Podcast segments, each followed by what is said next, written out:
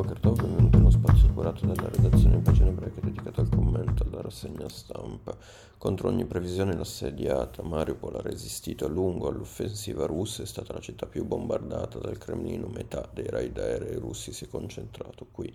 Secondo il sindaco, in città ci sono oltre 10.000 civili morti e, scrive il Corriere, le forze ucraine temono l'uso da parte di Mosca di armi chimiche per concludere l'assedio. La presa di Mariupol è fondamentale per i russi, sottolinea Repubblica, dal punto di vista simbolico per dimostrare che è possibile piegare la resistenza ucraina e dal punto di vista pratico perché libera forze da usare per l'offensiva imminente nel Donbass. Per questo tutti i quotidiani parlano di ultima battaglia per Mariupol, dove, dichiara il Cremlino, i suoi uomini hanno già conquistato il porto. Mosca intanto, spiega Repubblica, prepara anche la fase 2 del conflitto proprio a est, dove gli errori a Kiev e l'imprevista strenua resistenza ucraina con la collaborazione della popolazione civile. Ora Putin vuole lanciare una campagna di massa sul Donbass. Secondo l'intelligence britannica potrebbe usare anche bombe al fosforo per farsi strada. Il Wall Street Journal ha scritto che il primo obiettivo sarebbe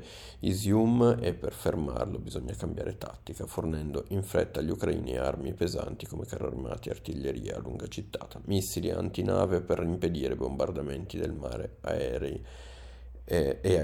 L'intelligence occidentale poi dovrebbe dare informazioni che i cellulari non bastano più a fornire. In tutto questo continuano le strazianti testimonianze delle vittime dell'invasione russa. Repubblica, ad esempio, Anna Bilobrova, moglie del regista lituano Mantas Kvedarvicius, racconta di aver cercato per 4 giorni il marito a Mariupol, lo ha trovato in strada senza vita, adesso vivo, per finire il suo film dedicato all'assedio della città. Il racconto della moglie del regista.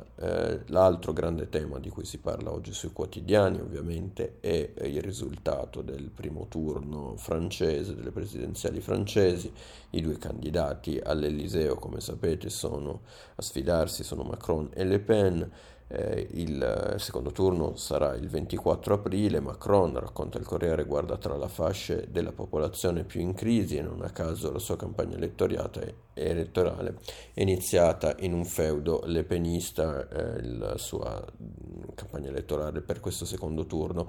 Quando l'estrema destra in tutte le sue forme rappresenta così tanto nel paese, non possiamo considerare che le cose vanno bene, mette Macron, incontrando le persone a Denain, una delle città più povere della Francia. I sondaggi lo danno al momento tra il 51 e il 54%, in un paese in cui l'astensionismo ha raggiunto livelli record, in cui i giovani sono sempre più distanti dalla politica e i partiti tradizionali hanno smesso di contare, scrive il giornale. A proposito di giovani, il loro voto è andato soprattutto a Mélenchon e Macron vuole provare a conquistarli in questa fascia, spiega il Corriere. Il presidente uscente è andato male, i redditi bassi hanno scelto invece Le Pen, che intanto non chiede aiuto all'estremista Zemmour, che le ha comunque dato il proprio endorsement, ma cerca di continuare a rappresentarsi come moderata.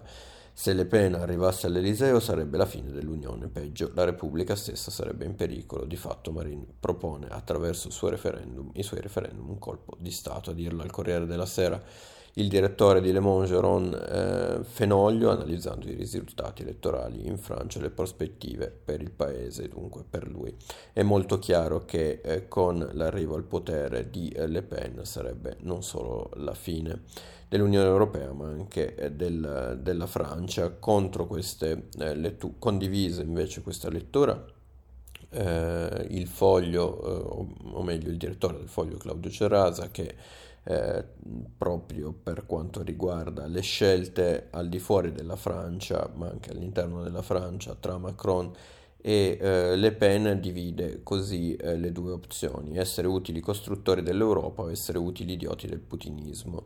Il politologo Giovanni Orsina invita invece ad evitare il catastrofismo come risposta alla nuova ondata di populismo in Francia. Lo fa dalle colonne della Stampa, che in un altro articolo racconta invece le scelte di campo della politica italiana, in particolare a destra. Salvini si è schierato con Le Pen, Meloni invece ha evitato. L'altro grande tema che, avvicinandosi il 25 aprile, coinvolge il dibattito pubblico italiano è il destino dell'ANPI.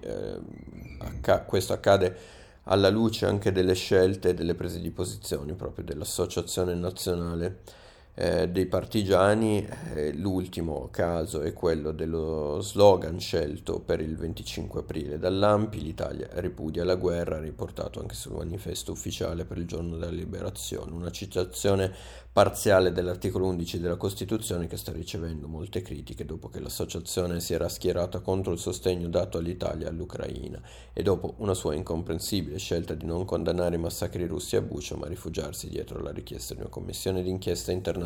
Sulla Stampa Luca Bottura e sul Corriere Massimo Gramellini definiscono inaccettabili queste posizioni dell'ANPI rispetto al manifesto per il 25 aprile. Gramellini sottolinea poi come non vi sia nessun cenno all'invasore Putin, che se non è un fascista di certo gli assomiglia. Poi una citazione monca dell'articolo 11 della Costituzione: l'Italia ripudia la guerra, dimenticandosi di aggiungere come strumento di offesa, arrivando così all'assurdo di ripudiare anche quella di liberazione. Dunque, questo è il dibattito che proseguirà anche alla luce dell'avvicinarsi del 25 aprile. Io vi ringrazio per l'attenzione e vi do appuntamento ai prossimi approfondimenti a cura della redazione di Pagine Ebraiche.